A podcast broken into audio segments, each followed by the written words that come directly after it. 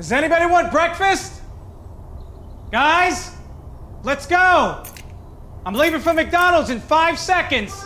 Why did you start with that? The Breakfast Stampede Meal. It's only at McDonald's, where there's a meal for every morning. And nothing says morning like a classic sausage McMuffin with egg. Right now, get this all-time favorite for just two bucks on the one, two, three dollar menu. Price and participation may vary. Cannot be combined with any other offer or combo meal. Ba da ba ba ba.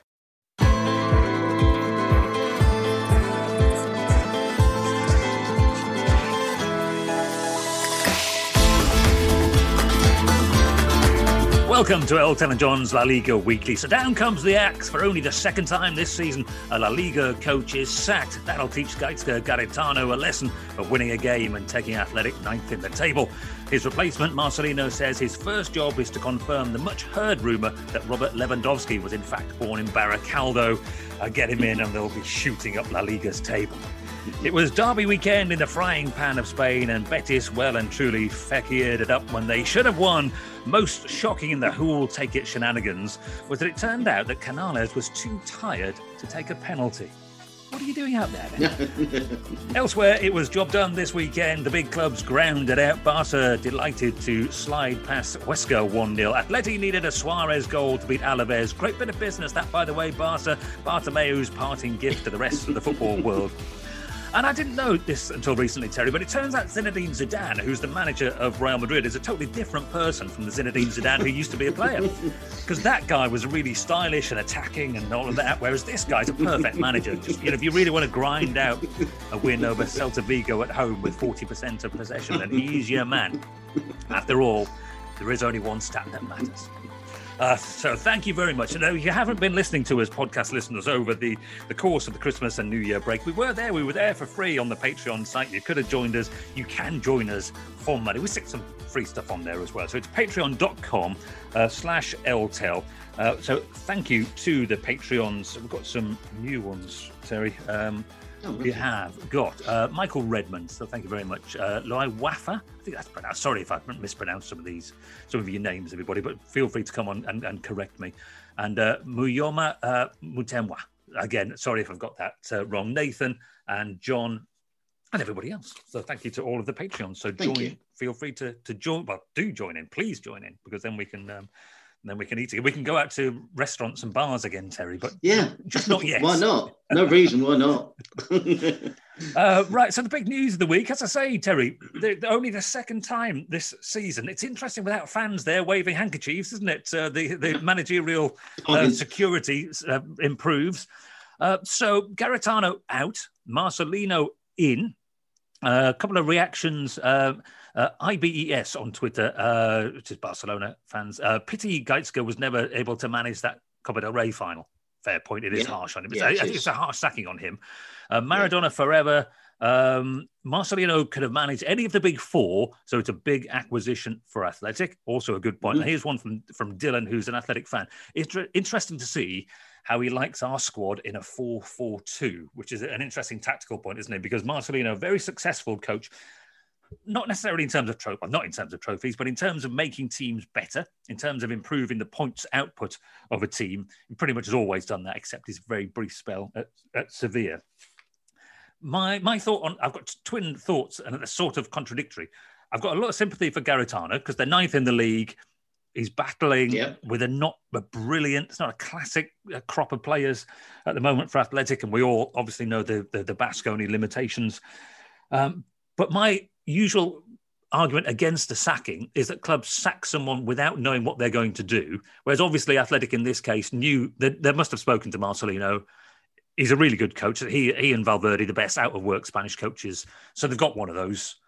So in that respect, it does it makes some sense, but it's still harsh. Is is that a fair is that a fair assessment? Yeah, I think it was too tempting, wasn't it, for Marcelino to be there and seeing what Athletic are going through now. It appears that the loss in the derby um, on New Year's Eve again, at home to Real Sociedad was probably the turning point, and then the decision to sack him after yesterday's game would- have already been made. Pretty Yeah. sure of that. And in saying that, you know, it- it's harsh. You know, you, you win a game of football, you still get the sack, but they weren't inspiring yesterday against Elche. It was they ground out the win. I think that's my biggest criticism of, Athletic under Garitano. I, I don't recognise their identity, and I know Yeah. we we we you know we have sympathy for him because he hasn't got that traditional number nine um, since Aduriz retired. But there are still options there for him to have been able to install an identity into the way that Athletic play. And I think he's just about got away with it at times. You know, when the pressure was on, they nicked a win. And then it kept the pressure off for another three or four games, and the pressure builds up. Then they nicked another win just in the nick of time, um, just to keep him, in, you know, going in his job. I think the players played for him. I don't think there was any question of that. But I, I think it does need some definitive guidance on how you can take a good, really good squad of players forward. Good senior players, good young players coming through. But I just don't feel I saw enough of an obvious identity with what he was trying to do and how athletic are trying to play. So Dylan's point about Marcelino, he's he's always played a 4-4-2, hasn't he? I, I Yeah. can't remember him not doing that. So how does it how does what they've got now fit with that off the top of your head? But Villalibre, Iñaki Williams would be the Yeah. two obvious ones. They're the two natural centre forwards. You have Raul Garcia that could play that role as well. Um, you could play, yeah, you know, there are there are the options there. Kenan Kodro is at the club that hasn't played much, um, so there are. th- th- I think Iñaki Williams and Villalibre would be the my Yeah. my preferred choice if he was going to play two strikers up front. And he has sort of played a 4-4-1-1 at times, hasn't he? I think. Yep. I think it hasn't always been too pushed right up the top, has it? No. Yeah. And you could play then, in, uh, Iker Muniain could play off of Yeah. Iñaki Williams. Yeah. Um, or Villalibre dropping deeper. So you then got the pace of Iñaki Williams threatening in, in behind. Um, it'd be a narrow midfield four as well, which is what he tends to do. Um, attacking fullbacks. Um, I, I believe we'll see a clear identity pretty soon. Um, I think they've got a, a, a, a- We can say that they're, they're ninth in the table. You know, they have played 17 games. There's one or two teams below them that have played less. There's one or two teams above them that have played less. So I, I wouldn't necessarily use the ninth position in the table as something that should keep him his job. I think Athletic Club, with the players they have uh, and a tradition, um, but I think with his current squad of players, ninth shouldn't be, you know, the ceiling. They should be looking to, you know, compete with someone like Real Sociedad, their, their rivals, who are currently in third position. So I think Athletic, you know, should be pushing, always pushing for European football, particularly with this squad. Of, I wouldn't be saying it if they didn't have a good squad of players, but I think they do. Right. And I think it, perhaps the change was was needed. It was just drifting on a little bit too long, wasn't it? And I have sympathy for him not managing in the cup final. Um, that you know that is extremely unfair. Um, but we're in a weird situation, aren't we? In terms of the world of football and the Copa del Rey final from last year. Yeah, which we don't know when it's being played, do we? Because but there's no fans. They're, they're waiting for fans. Um, who knows? It could be it could be like two years from now. Different players. I mean, at least they're pretty stable clubs, aren't they? So, in terms of uh, playing personnel, so it will be largely the same players who got them there, isn't it? But it is a ludicrous situation, isn't it? But then, yeah, like Yeah. you say, you know, the world is in a in, in a strange place at the moment. So let's have a look. In fact, hang on, I'll, I'll do the old share screen thing. So the for you um, podcast um, only listeners, you won't uh, get this. I'm basically going to put the league table up, uh, Terry, as we as we chat. Um, there we are. I've gone with the BBC one this this time because it doesn't have adverts in it, so it's not revealing what my wife's been uh, buying on online. Um, Uh, so there we are. Atletico Madrid are top of the league. Um, there's, a, gap appearing, isn't there? Uh, I know uh, Atletico. So Atletico, if you haven't got a table in front of you, uh, played 15, Yep. 38 points. Uh, Real Madrid played 17, 36 points, and then we drop it down, and then the rest. Then so Real Sociedad, Villarreal, Barcelona, Sevilla. They're pretty close together because that's they're also descending order of games, aren't they? So Real Sociedad have played 18, Villarreal 17, Barca 16, Sevilla 15. So Yes.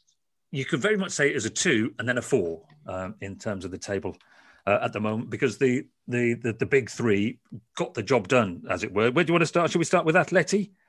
Um, Yep. Had to work hard, made to work hard by Alaves, weren't they? And um, typically, I suppose for the, for this season, Llorente and Suarez were the the, the key players Yeah. for them.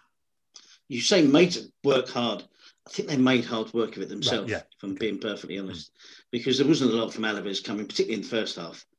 And that's when Atletico had the, the domination, superiority, and should have been, you know, once they go 1 0 ahead, you're thinking then, and, and you know, the commentary on, on TV was that's that's that's it now, game done and dusted. And then LaGuardia gets himself self sent off, and Atletico still 1 0 up.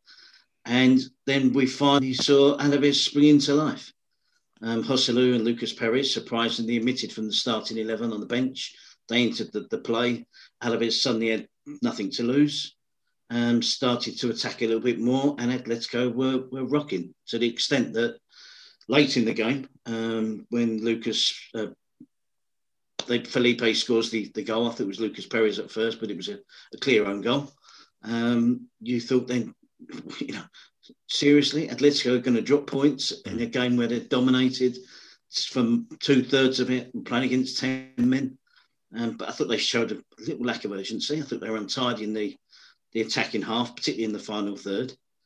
And they had to, when they did show some urgency, they were, I wouldn't say fortunate enough because they've got the players, they've got the quality to come up with a winning goal that, that saved the day. But it wasn't, it wasn't an inspiring performance from Atletico, far from it. Um, one, I thought that they thought they were going to win comfortably, having taken the lead. The way that the game was panning out, the sending off, and they just took their foot off the gas a little bit and allowed Alaves to, you know, sneak back into it. And to the extent that you know, you thought it, before the goal, before Suarez's goal, there was one or two chances for Alaves to actually win it. Mm. Uh, that's how much that game turns around in the last 20, 25 minutes. So a bit of a mystery why Pablo Machin didn't use the, the two first choice strikers um, in the first place with Joselu and Lucas Perez playing Deyverson up front on his own. Kind of, it will be similar to how we talk about Huesca a bit later when uh, played against Barcelona, where there was a, a fear factor from Alaves playing negative, playing defensively. And it wasn't until their backs were up against the wall, down to 10 men, that they opened up and started to attack a bit more, which kind of, I know it sounds daft, kind of took Atletico by surprise a little bit in this game. Yeah. So they were in a, in a slumber, Atletico. They were, you know, they were just coasting through, and all of a sudden the dynamic changed, and it it was a, a crucial goal from Suarez in the 90th minute to take all three points because that would have been two big points dropped if they'd drawn only drawn against Alaves in that game. Yeah. But as, as the old cliche says, the, the kind of one you look back on at the end of the season, or actually, to, to be fair, the kind of one you totally forget at the end of the season because you didn't drop the points in it. Yes, It'll be the kind you'll look down, you'll say, "Hmm, I can't remember that one.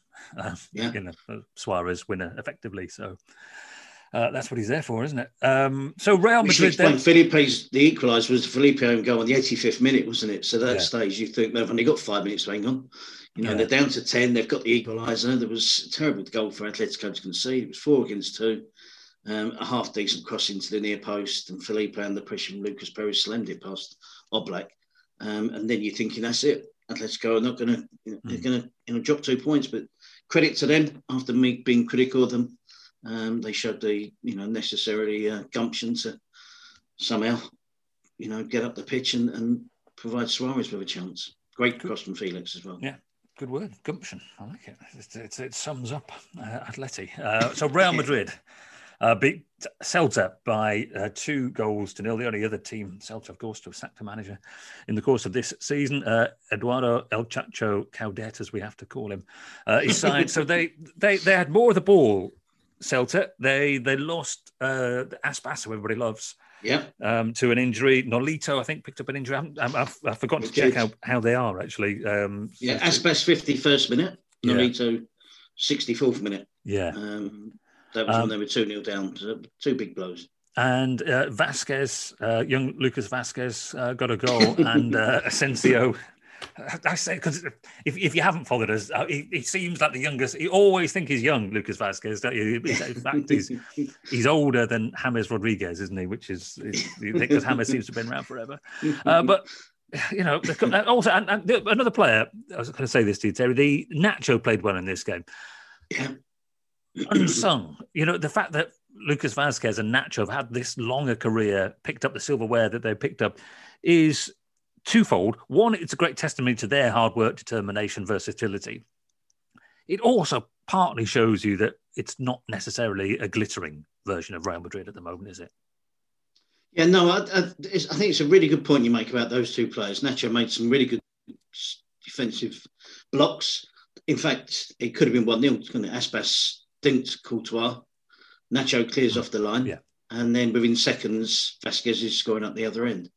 So, you know, that, those two players, do, do, I, I, agree with it to, to, to, a point. But I think it, it's also a, a, lesson, isn't it, that you do need those soldiers. Yeah. You know, the ones yeah. that are acceptance, who accept their position in the squad. Yeah. You know, now I'm not, don't be too critical because they're players, two players I really respect and admire. But if we put Nacho in at centre back at Valladolid, I'm not sure we would be thinking he should be playing for Real Madrid. Mm, you know, yeah. he's at yeah. Valladolid, he's doing really well. It, it, that wouldn't be the case. Same with Lucas Vazquez. But I think, you know, particularly with Zidane, he needs though. You don't have to spend. What I'm trying to say, you don't have to go out and spend 50 million on a player that's going to be sitting on your bench, yeah. giving you grief every week. You know, moaning because he's not playing. Rightly so, in my opinion. Um, not getting an opportunity and, and becoming a, a, nuisance for you. You in those two players, you've got two players that are Real Madrid through and through now. Um, irrespective of where they've come out, or come through and, and whatever, where they were born and stuff, and they're accepting in the fact that you know they're not never going to be first choice. And you see Nacho plays now, he, he's a, a lighter version of Ramos. You know, perhaps he doesn't get the goals at the other end, but he has done so in his time at Real Madrid. He can be a nasty sod at times when he sticks his foot in. I think he was responsible for the challenge on Aspas that yeah. effectively put him out of the game. Um, and you know that he's, uh, he's an eight out of ten. He's not going to make any obvious mistakes, um, and he's he's a warrior. He's a winner. And the same with Vazquez. You know, the players that have come and gone during his time at Real Madrid, they've got more talent, but not the work rate, not the application, and don't want to accept being on the bench. Yeah, he does. And and two of them are, are having you know sensational careers, been involved in a successful period at Real Madrid, and they've not just served the purpose, they've served the club well. So I have a lot of admiration for those two. Yeah, versatile, versatile, and and seemingly decent fellows as well in, in terms yes, of exactly. being part of a squad. Yeah, yeah, and perhaps the, the bigger squads around the world need some more of those. You know, it's uh, all well and yeah. good stockpiling players that cost you 50, 60 million plus, huge salaries, huge wages. Um, and this goes to show that even Real Madrid, perhaps arguably the biggest club of the lot, need these two players that come through their system that have, you know, willing to to sacrifice and, and you know do the job they're asked to do maybe that was what going back in time when uh, Florentino came up with the the whole um, yeah. Zidane and Pavon. Um, yeah. That's this is the kind of player you know. Nacho and Lucas Vazquez are the kind of players he had in mind. For. But they were the difference there was there was going to be half a team of Zidane's and half a team of Pavons. Yeah. Whereas Nacho and Vazquez are squad players. Yeah. Yeah. They're not. You know, they they wouldn't be. You know, they don't start in the strong in the Garda eleven as it's called in Spain of Real Madrid. Um, Asensio, much better. Yeah. Yeah. Much, much better. The last two or three weeks has been much, much better. And, and to the extent that I was getting the ump with him moaning, saying that it's a long process because he, he's had long enough. Yeah. Um, and I was getting frustrated with seeing the ability that we've seen him provide over the years um, years, not not loads of years, but enough years to suggest that he was playing below par. And we saw an instant response when he came back at the end of last season. That you know, cracking goal. I can't remember who it was against. When he, you know, they were going full steam for the, the title, yeah. and he was back and scored a fantastic goal. And, and I expected more this season, I have to be honest. And what we're 15, 16, 17 games in for teams now. It's taken him until round 15 probably to get anywhere near his form and now, you know, thankfully for, for Real Madrid and viewers of football, we're seeing the the, the Asensio pre the cruciate ligament injury. Yeah. And, you know, I think he's, he makes Real Madrid a better team when he's in top form, um, quality player. They just need Hazard now to, to, to make that, you know, front three that we've all been waiting to see for such a long time play together um, with Benzema leading the line. And uh, so let's let's crack on and do Huesca versus Barca then, shall we? And as I said at the top, sort of it, it is a question job done, isn't it, for the for the big teams? Barca. Here's a thought that goes slightly against the grain on this. They dominated possession in the first half. Yes. And it looked very much like they were dominating the game. But actually, when you try and pick out how many chances they created in that first half, not many because I, I think that they I think they do things too slowly when it really matters. And I think as a default, you should play at quite a high tempo. Shouldn't you? Should, should you? Is it reasonable to say you should play at roughly the, the tempo that your technique can handle? So you should be trying to move the ball quickly. Should be trying to move the opposition around quickly. Whereas, even though they inverted commas dominated that first half, not quite sure. You know, Pedri missed a header. Fair enough. Yeah. Um, but they, they, they weren't raining down shots on goal. They, they, they, weren't hitting the bar. They, they weren't carving open chances. They, they, they had Huesca pinned back. And actually, when Huesca played better, but they were they were therefore more open, and Barca actually looked like they might score later in the game. Yeah, I think what we saw from Huesca, which I thought was slightly disappointing, that and, I understand Michel after the game saying that we like possession of the ball, but against Barcelona it's not going to be possible. So he was quite happy. I don't think I'm not sure whether it was his intention or whether it was the players retreating. Yeah. They actually had two two banks of five in the first half, and the play was exclusively in the attacking half of the pitch for Barcelona. And that is really hard to break down when you get a team that has no interest in hmm. pushing forward, you know, even having a counter attack. The, the, the centre of the pitch, the centre of the penalty area becomes really, you know, clogged up. There's no room to, to manoeuvre. So, you know, it was a surprise that Pedri's missed header was similar to the chance that De Jong finishes, whereas the player running from deep um, yeah. as opposed to Braithwaite, who was lead, leading the line. So Messi drops deep, puts a cross in, and De Jong. At first, you're wondering if it was offside, and then when you see the replay, five yards onside. Mm. Such was his, and that, that's what happens sometimes. You get two banks of five or two banks of four, bodies back behind the ball, and people think, assume someone else is going to be picking that runner up. It seems bizarre how you you get a player unmarked like De Jong was well, when there's so many defenders back. Was it Stuani uh, fell over, didn't he? As he, he tried to make a run with him, didn't he? Fell over. Yeah. Um, yeah. So it, it's it's tough for Barcelona, but I, I, I agree with your point totally that they don't move the ball about quick enough. When they get one nil ahead as well, I think they even slowed down because they job done. You know, perhaps Huesca are going to come out now that'll open the game up. Um, the first goal is always crucial for the team, particularly Barcelona in this case that are know they're playing against an opposition they have no interest in attacking and scoring a goal. So once they get their first goal, there was an element of Barcelona slipping off the pace a little bit.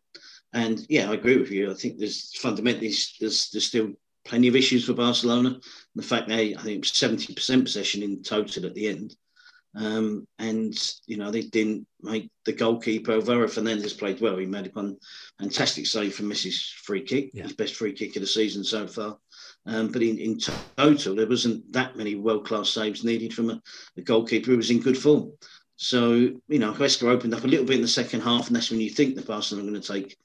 But they're untidy in the final third, yeah. you know, and there's still this reliant on, on always passing the ball to Messi, even if he's not the best option. And there were times in the second half where, you know, Jordi Alba in particular, is, he can cross it behind the defence for Braithwaite, but he's always looking for that cutback, and Messi just runs towards him, and Messi ends up getting getting the ball in the penalty area. The, we know the position I'm talking about to the left of the penalty area, near Jordi Alba.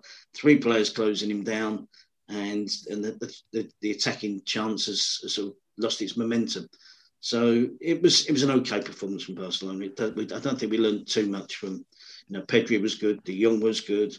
Braithwaite we didn't see an awful lot of. Dembele was hit and miss. Untidy untidy.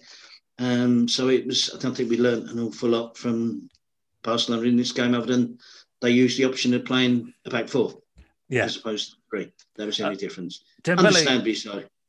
Uh, Dembele frustrates me probably more than any other Barcelona player because of his ability, and then because, as, as you described, the whole performance, just not the amount of times he does something good and then plays a lazy pass, or or yeah. or he was in on goal at one point, wasn't he? And he and he sort of. I think I sometimes wonder whether he's got too many things going through his head, and he's, he's thinking of so many options because then he just miscontrolled the ball, it bobbled up off his knee, and now the goalkeeper came yeah. and, and saved at his feet. I just think you know, it's just bursting with ability, um, but a, a little bit of the Neymars about him just doesn't look after the ball and, and doesn't make sure that he does the, the next thing properly. That he, so every night he had a flash of brilliance followed by something giving the ball away in the same move as well. Yeah, he'll beat yeah. two players and then yeah. put the cross behind the goal, or, yeah. or out, uh, have a heavy touch and runs it off for a goal kick. I I, I love watching him play, um, but it's he's got to tidy up. He's uh, become more professional in that outlook. Yeah, you know, realise the importance of not messing up something that is so easy for him to do. It's not like we're asking him to then, you know, you beat two players, then to go and beat the third and beat the goalkeeper. You're saying you beat two players. Now make sure that cross is accurate. Make sure you pick the right pass. You know, make sure you pick the right delivery into the penalty area. All things he's capable of doing. So hopefully, from his point of view and Barcelona's point of view, that he does smarten his tidy his game up. Uh, the, the Derby never quite the same, is it? Because we had a discussion uh, off off air about whether we were going to do a special for the Basque Derby, but it's not. It's, it, it, technically, it's a derby, and I know as a fan of one of the clubs, it probably means a load to you. But from the outsider's point of view, looking in at a derby, you want the noise, the colour, the rivalry, the everything that goes with a derby match, and you just don't get it played in an empty stadium. That said, good game, actually, wasn't it? Betis yeah. uh, versus Sevilla. Betis much the better in the first half. Is that a fair way? Yeah. Is that a fair assessment? But then Suso gets a goal, uh, and then we the, the whole Canales. Who, who's going to take the penalty? Canales takes a penalty, slots it away beautifully, and then the second penalty that they win, which is the sec- I'm right. The, sec- the, the, second one was a nailed on penalty, wasn't it? The first one was a bit iffy. Um, Fekir wants to take it it's not entirely sure. Pellegrini came out. He got, he oh, got fouled, didn't he, as well? Yeah, which is he got fouled. Yeah, so. I'll, I'll give, give us your thoughts on that in a moment as well. If you've been fouled, are you more likely to score, or less likely to score? Pellegrini said that they have two penalty takers and that Canales was was tired. What? I mean, what? What? If you're tired, go off. no, you, you haven't got to be that full of energy to run up and three yards and hit yeah. a ball. Yeah. so that didn't that didn't There's no not, excuse. Yeah, that didn't ring true, did it? They were too tired no. to take the penalty. So so Fekir took the penalty. and it was reasonably comfortably saved, wasn't it? I mean, Canales did come off eventually because he's only yeah. come back with 10 minutes to go. Yeah. Um, but at that point, when the penalty was taken, he was still full of running. He was the best player on the pitch. Yeah. Clearly, Betis is best player, and also I think the best player on the pitch, which says a lot for his performance when you look at the, the quality of the opposition um, as individuals and as a team. There's no excuse. I mean, I, mean, I, I have no issue with. Um, I don't think because you get fouled, you've earned the penalty, you deserve the right to take it. That's a nonsense, mm, first yeah, and foremost. Um, sometimes you can get fouled and you might be hurt, then you shouldn't be taking the penalty. Yeah. That that's common sense. Um, I don't mind the issue if you get two penalties swapping the, the takers. I, I, must be honest because you've had. I know we saw Carlos Soler this year. Was he got three? Didn't he against yeah. Real Madrid? Yeah. Um, but sometimes there might be a player in Canales that scores a penalty and then they get another one pretty soon after, and you're thinking, do I fancy the the mind games against the goalkeeper, do we let Fekir take it? It was a quality player. Um, I trust him to take it. It's a whole different scenario then, isn't it? With you know two different players facing each other the problem with this one is Fekir hasn't been the player that he was last season, hasn't scored a goal, is not playing with a lot of confidence. And it's smacked of a player that thought, right, I've been fouled. This is my chance yeah. to score. Yeah. Everything's going to be all right when I tuck this penalty away. I'm going to be the hero in the derby. And it was a dreadful penalty. Um, Bono makes a decent save, um, but it wasn't a great penalty. So ultimately, the decision is wrong because he missed. If he'd scored, we'd be briefly mentioning in the, the episode on the podcast that I was interesting. They changed penalty takers. It worked. You know, mm. Bono didn't make a save from either of them, but he did. It, was, wasn't a great penalty. Um, and I thought Betis were unlucky in the end. Sevilla improved in the second half. Um, Rakitic came on, made a difference as well. I think that was important. Suso's goal, we should have to, have to talk about that. That was, you know, quality goal. Yeah, closed yeah. down and Nesyri with cut back, but the pass, you didn't appreciate it until you saw the replay. Um, it was a side-footed pass from the edge of the penalty area from a cutback, mm. um, from long distance as well, wasn't it? It was a long cutback. Um, the precision that Suso finished it with in the bottom corner was immaculate. So there was a, a classy finish from Suso. But I thought, you know, probably in the end, just about possibly a, a, fair result, I think. When you consider Betis are at home, Sevilla away, all those situations, but Betis were much better in the first half. In general, a much better performance from Betis than what we've seen recently. They upped their game for the derby. Sevilla was slightly below par, um, but scrambled their way to a draw. Yeah. Yeah, Here's a he's a thought too late now, but should they should have rescheduled all the derbies to the end of the season, shouldn't they? Just in case we had a chance of getting fans back in. But but then uh, on a wider point, football has made virtually no allowance for the fact that we're in the middle of a, a pandemic in terms of changing fixtures, rearranging fixtures, or anything else. Everything's just got to be crammed in, and obviously in the Premier League with games being called off, it's now you're starting to look at the calendar pretty hard, aren't you? Now thinking, well, yeah, they're going to fit all these games in. FA um, Cup, League Cup as well, and there was Spain yeah. do have the Copa del Rey. They've got the Spanish Super Cup, which is kind of. Do we need that? Been yeah. tagged on? No. Yeah. Um, yeah. So it's it's uh, no, it's interesting. A lot of sports are the same, aren't they? We're, we're getting two US Masters up in the same year. No, Oh, the NFL right. was yeah. all over the place, extra player teams in the playoffs. So everyone's having to make do. So La Liga TV do their best with the, the fake crowd noise and the fake crowd. Um, I don't so like kind it. of you can. I know you can kind of get. It's not. I, I still notice difference when I hear no one in the stadium and you yeah. can see no one in the stadium. So I know it's not ideal, but I prefer that to. I can pretend it was a, a normal derby. Yeah, I know. And you're in the majority. The, the, the, viewing figures are better when there's fake crowd on it than when there's not fake crowd on it. But yeah. I, I, I, don't like it. My the I, I like the realness of actually oh. hearing what's actually happening, and yeah. I know that there are no supporters in there, and I sort of don't want to. I don't want the fantasy of forgetting, but people do. It's been a big loss, you know, for a lot of players, isn't it? I don't know if I mentioned this on the podcast. You join a club sometimes with a big history, and, and, and they've got one of the main reasons you might be joining apart from the Monday footballers' money, um, is to play in front of these big, you know, stadiums, the big crowds and stuff like that. And you know, young Pedri at Barcelona is playing in front of empty stadiums. Has yeah. it helped him? You know, perhaps the nerves yeah. might have been bigger if it had been an eighty thousand, you know, Camp Nou with, with everybody in there. Um, there's players that have, you know, signed for you know, Real Madrid, for instance, and they're playing at their training ground since yeah. they've joined. And, They've been playing at the Bernabeu. Yeah, and managers who've been and gone at clubs. Yeah, without ever seeing a fan. Uh, you know, I mean, yeah. uh, Tony Pulis at Sheff Wed, for example, never set yeah. eyes on a on a Sheff Wed fan in his whole time there, in and out. No, so you kind yeah. of forget that because we've got the fake noise and the fake crowd and the stuff. You're thinking one of the reasons a player might join a Barcelona, Real Madrid, or Sevilla, Betis, any of the big teams is to go and play. The attract one of the attractions is to go and play in front of you know, big crowds and passionate support. Um, likewise in the Premier League, but so many players are, are, missing out on that, you know, opportunity where they're playing. I'm not sure Braithwaite has played. Has he too many games in? Do you want transfer window? He went because he Last, joined in February, didn't he? He was emergency, yeah. So yeah. he probably he probably didn't play any in those games. Yeah. And then sort of March we had to shut down, and then so he's, he's you know, and the, the opportunity. Hoping, to, hoping like to be that. gone before the, the, crowns, the fans get in. he ain't, I promise you, he ain't, they ain't moving him easily. He said that straight away, didn't he? He got, he got his four year contract. He's not yeah. going anywhere. Yeah. Uh, right, we we will for podcast listeners, we will take a quick break. Um, you might even hear an advert.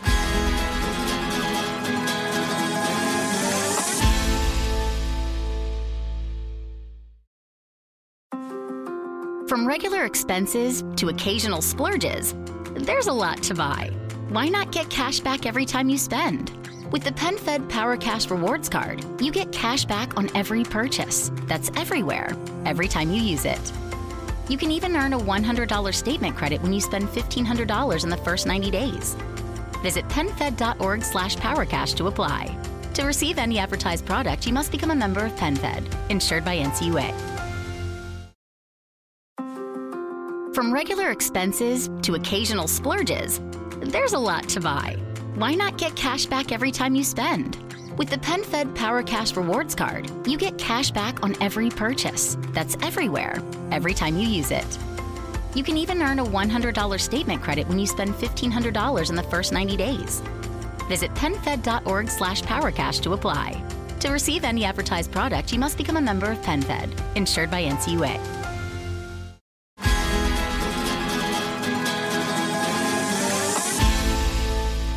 Uh, right, so we've got the rest of La Liga to talk about. Uh, you know what? I want to talk about who I want to talk about, Terry. I want to talk about Brian Gil. And now we've talked about him briefly before, yeah. haven't we? So this is not brand new, but he was very much the hero of the day, wasn't it? This this I was going to say a slip of a lad. He's beefing up a bit, isn't he? I, I, I think he's been in the gym, hasn't he? He's looking a bit stronger. He doesn't look like the wind is going to blow him over. yeah. Uh, when he first came through, saw him play at Sevilla, looked like you know, if, if the, you know, a gust of wind and he'd be off in the stand. But uh, so he, he, he's obviously on loan at uh, Eibar. He scored both the goals in a victory over Granada. Um, following up on a penalty for the first one that had been saved, uh, but there was no, it wasn't a shock that this performance was as good as it was because he has been his, his form has been developing really nicely through the season. He has. I mean, uh, I've been banging on about him for a few weeks, and people can obviously realise that I'm hopefully, you know, a, fan of Brian yeah. Gil. Um, and he, it was an interesting interview. I don't know if you saw it on La Liga after the yeah. TV after his game. He said, "Look, I'm, I, I know I'm skinny and frail. Um, I'm trying my best, but he said, I hope my attitude, you know, does allow me to compete against players who, who you know have more physical attributes. That's it's a state of mind as well. That you, you don't have to be built like a tank and, and go around knocking people over. Well, his job is his game isn't going to be about that. His game is going to be about withstanding those physical challenges. And and there's two ways you can do that. You can look after yourself and be strong enough, which it, does appear to be. Um, or the second one, which is the much better option for football watchers, He's had brilliant speed, brilliant skill, loves taking on defenders. Even the first goal, how quick did it? I thought he must have encroached mm. because he got there so quick. You know, it's a good save. Um, Rui Silva makes the save, and then as a, in a flash, he's there, and you're thinking. I, my immediate thought was they're going to have to retake that, or, yeah. or it's going to be disallowed because he was so far ahead of anyone else. Um, but when you saw the replay, he didn't. He was just, you know, he's so sharp. Perhaps we don't use that word enough as well now, sharpness, you know, in, in, in terms of describing a player. But he's, he's terrific to watch. Second goal was brilliant as well. Um, he's playing for a team who I wasn't sure that he was going to fit their style. Yeah. Maybe disrespectful to Mendilibar. Um, and I did worry that I hadn't seen him at Leganes last season alone, where they struggled and he got more playing time at the end of the season. I did wonder whether against Eibar was the right choice. Um, and it's proven to be. He's playing every minute. You know, Eibar, Mendilibar can get him on the pitch. He's an important player and he's making Eibar a better team. So, and what's going to happen with him with Sevilla? Yeah. I don't know. Right. But next season, he will be, he, he will surely be a, a, an important part of Sevilla's team. It's competition for places, though, isn't it? Mm. I mean, they've spent big money on players that are older than him and ahead of him. I mean, Oscar Rodriguez was good last season on loan at Leganés. He's ended up at Sevilla. We've barely seen him. Yeah. Such is the nature of the competition with, uh, you know, Campos and Suso and Oliver Torres, Munir, all playing the wider positions. But I think that, that Sevilla certainly need to to have a plan for him for the next season. Yeah. Which make, makes you wonder why did they buy Oscar Rodriguez? Hmm. If they had some idea that, you know, the two of them were on loan at Leganés, Oscar Rodriguez played more, was the better, um, but he's older and then you think, why did Sevilla, you know, pay the money for him when they had Brian Gil?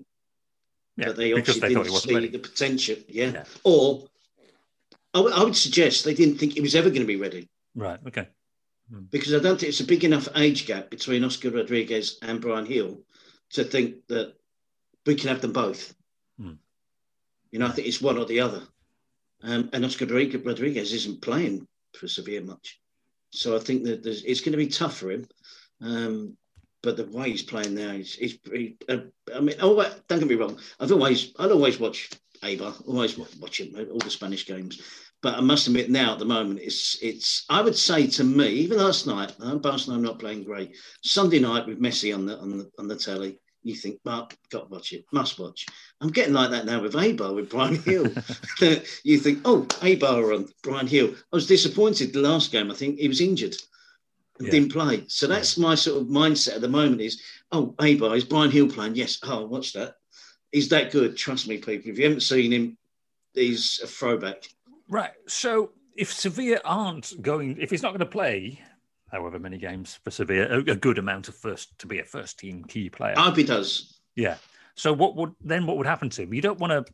It would be a re- regression to go and have a season, as you say, like Oscar Rodriguez is having. So what would you want him out and loan for another season? would you? How much would it take for someone to come and buy him? No idea. It's a really it's a confusing one because it's similar to Kubo, isn't it? Yeah. Um, we, we, we'll talk about, I'm sure, when we talk about Villarreal um, and Getafe coming up.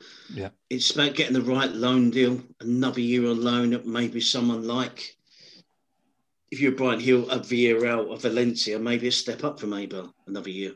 Yeah. But then you have the, the competition for places, which Kubo is suffering from at Villarreal this season so far and has not played.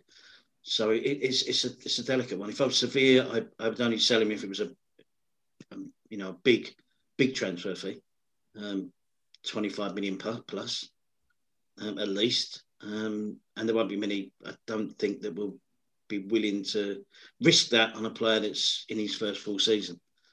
Um, so therefore, it might be another loan option.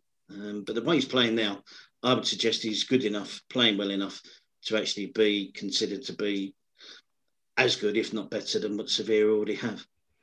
Uh, so let's talk about the other teams. So Villarreal beat Levante 2 1. I, I, I realise I've not written down Getafe. They lost, didn't they, to uh, Valladolid? So, um, yeah. and the rumour is that Kubo might be stopping his loan at Villarreal and going to Getafe. So, yeah. cleverly combining those two games um, and the styles and, and where they're at, is that does that make sense for him to go yeah. to Getafe? Yeah, it does. It, it, it, I'm slightly bewildered as to how he ended up at Villarreal in the first place, hmm. because they, they changed the manager, and then so the manager had time to decide who he wanted to bring in, and it's quite clear that, that Unai Emery didn't want him. Yeah, um, and perhaps didn't feel the need to bring him in. You know, yeah. when he looked at Unai Emery probably looked at the players he had available in the wider positions and players that can also play in those wider positions, and and I, I I'm slightly bewildered as to how Kubo ended up there. So I would imagine that that came from the, the upstairs at VRL. Um, it wasn't a good choice from Real Madrid's perspective as well, because someone there should have said, well, where's he going to play? Because you've got Chukwueze. Ontiveros has gone out on loan from VRL to Huesca. Um, you've got Moi Gomez, you've got Gerard Moreno who can play wide. There's, they had a number of options that if you're a Villarreal, are preferable to playing a non-loan player youngster from Real Madrid to enhance his career and his reputation and his value on behalf of another club. Yeah, and he's not a 20 goal player yet, is he? So, no. Yeah. So do you play him at the expense of Chukwueze? I don't think so. Um, because, you know, Chukwueze is your player, similar age and you want to enhance his career and his value, and you, want to enhance his abilities in terms of, you know, playing on a more regular basis. So Getafe, I, I would imagine, is a, is a good choice, and they need, they do need that little bit of magic on the right hand side. I mean, that's going to make a big difference to Getafe in terms of, I don't know if it's going to work or not, but when you have, you know, Damian Suarez and Allan Nyom down the right flank, you know what you're going to get.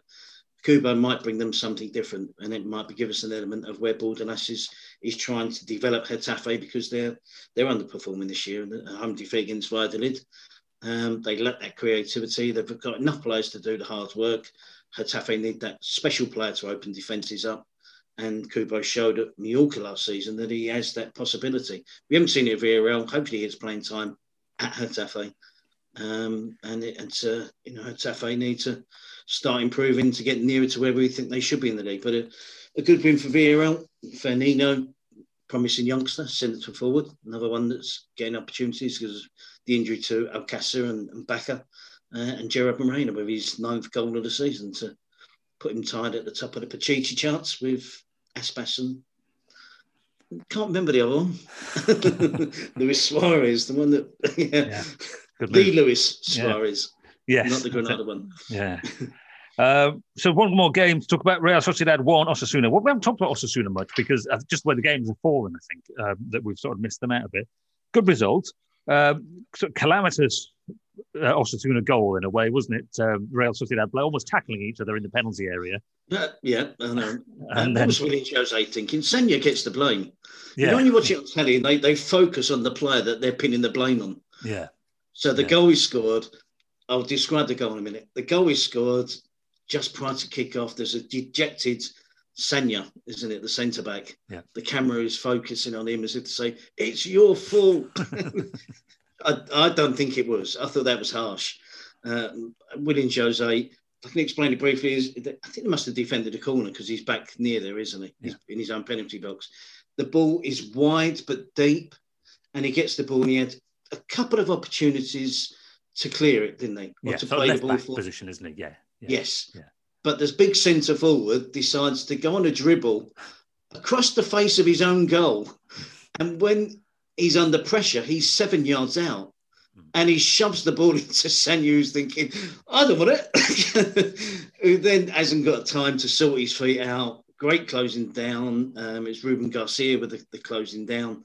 And the ball break free, breaks free to Calleri to thump home from 10 yards out. Um, giving, you know, Remiro no chance in goal. So that was down to Willian Jose, the centre forward, dribbling across his own six yard box when he had ample opportunity to, to play the ball forward. Um, so that was it was a, that was a blow to Real Sociedad. They're finding goals hard to come by. Yeah. Um, in recent months now, and you know it was uh, Osasuna who you know managed to keep all eleven players on the pitch this time. Um, are showing signs of their being at their their formidable best in terms of being aggressive, competitive, direct, closing down, good spirit, and they showed that in abundance in this game to get a well-deserved draw against a, a, very good team in Real Sociedad. So Baron Barrenechea, another young player that I think is full of promise, potential. Another big fan of his, um, got the goal for Real Sociedad, but Osasuna deserved the draw in that game.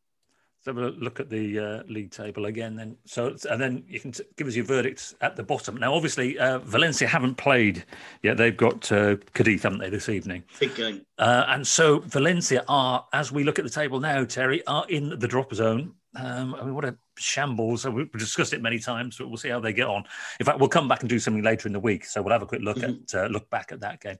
So Huesca are bottom, but it's close, isn't it? Huesca win two games. Uh, they're tw- I know, I know they, uh, they've only won one all season, uh, but they're only six points behind. Who is it? They're six points behind Levante, Levante. thirteenth. Yeah, Yeah. and Eibar have got nineteen points to Huesca's twelve, so that's the whole of the bottom half. So Eibar, Cadiz, Levante, Alaves, Valladolid, Getafe, Elche, Valencia, Osasuna, Wesker. So uh, I'm not going to put you on the spot and say name three teams to go down because I don't think you can reasonably No, expect to do that. Yeah, I don't think there's a, a one outstandingly bad team this year. No, yeah, that that Huesca might get cut adrift because they need to start winning more games. Yeah. Um, but they're still competitive. Who knows what's going to happen in the transfer window? Um, but I wouldn't write anybody off yet. That's why I was hinting at the, the aspect of Athletic Club being in ninth position when they're 21 points, six points above relegation. So that middle of the table and the, the, the bottom half, you know, even Betis, 20 points, five points above relegation it's quite deceiving at the moment. And and when the, the, the games do settle down, when we someday get to the stage where all the teams have played the same mm. amount of games, because at the moment it does have a, a little slant on, the, on how you look at the league table. But from as you say, I, uh, I got Athletic Bilbao in ninth on 21 points, six points above re- relegation, above Valencia. If Valencia, Valencia gets something in the game against Cadiz, that gap would be even smaller. So if you look at five or six point deficit between, you know, normally you know halfway through a season, if you're five or six points above relegation, you're looking over your shoulder. Yeah. And we're not far away from that halfway point at the moment. So I, I find it really difficult. I, if I was a betting man, I would I still hate to say it, but maybe the three that came up, yeah, yeah. It's, it's a reasonable starting point. even though they're in different isn't? Yeah. positions in the league. And I thought I did hope for better this year but the start that Cadiz made, the start, the the, the, the promise I saw from Elche. I think they'll do some work in the, in the transfer window. Um, and then you see Huesca with just a one win. You look around the others and you think, well, can I see Osasuna going down? Don't think so. Can I see Valencia going down? I don't think so. Getafe are down the bottom. No, Valladolid, I think they've got enough to survive. And you kind of chop away Levante, Alaves, and you're left with the three that came up. So Right. So you haven't. it's not an expert opinion. Yeah. Yeah, I'll go with the three that came up. Yeah, yeah. And I did predict Cadiz would struggle when they were top or second or Yeah. third after Yeah, a few weeks. But it was, it's a massive, critically important game for Valencia and Cadiz on Monday evening. Yeah. So enjoy that one, everybody. And then there's a game Wednesday is uh, uh Athletic at home. They actually, took two really tough games at the start of um, Marcelino's career. They could have done him a favour by keeping Garitano for another week, couldn't they? And let him have these couple of games. The trouble is, if he'd won them, then then then where would you be? Um, so enjoy those games. We'll be back with some. I think we'll probably uh, up for uh, doing a Q and A later in the week. So uh, get your questions uh, into us. I'll put it out on Twitter. So that's at Driscoll FC and at La Liga underscore weekly as well. And Patreons, you can send it through the Patreon site. And um, because of the way of the world, because you've got more money than the other people, you get priority. That's just it's just how the world works, everybody. I didn't design it. It's just money talks. So the Patreon. Patreons. the same. Yeah, yeah. The Patreons, big clubs get the better players. That's how it, how it goes. The Patreons get the first questions. So we will be back. So thank you very much. We love you all, and uh, thank you all for listening. And we'll be back with more from La Liga uh, later in the week.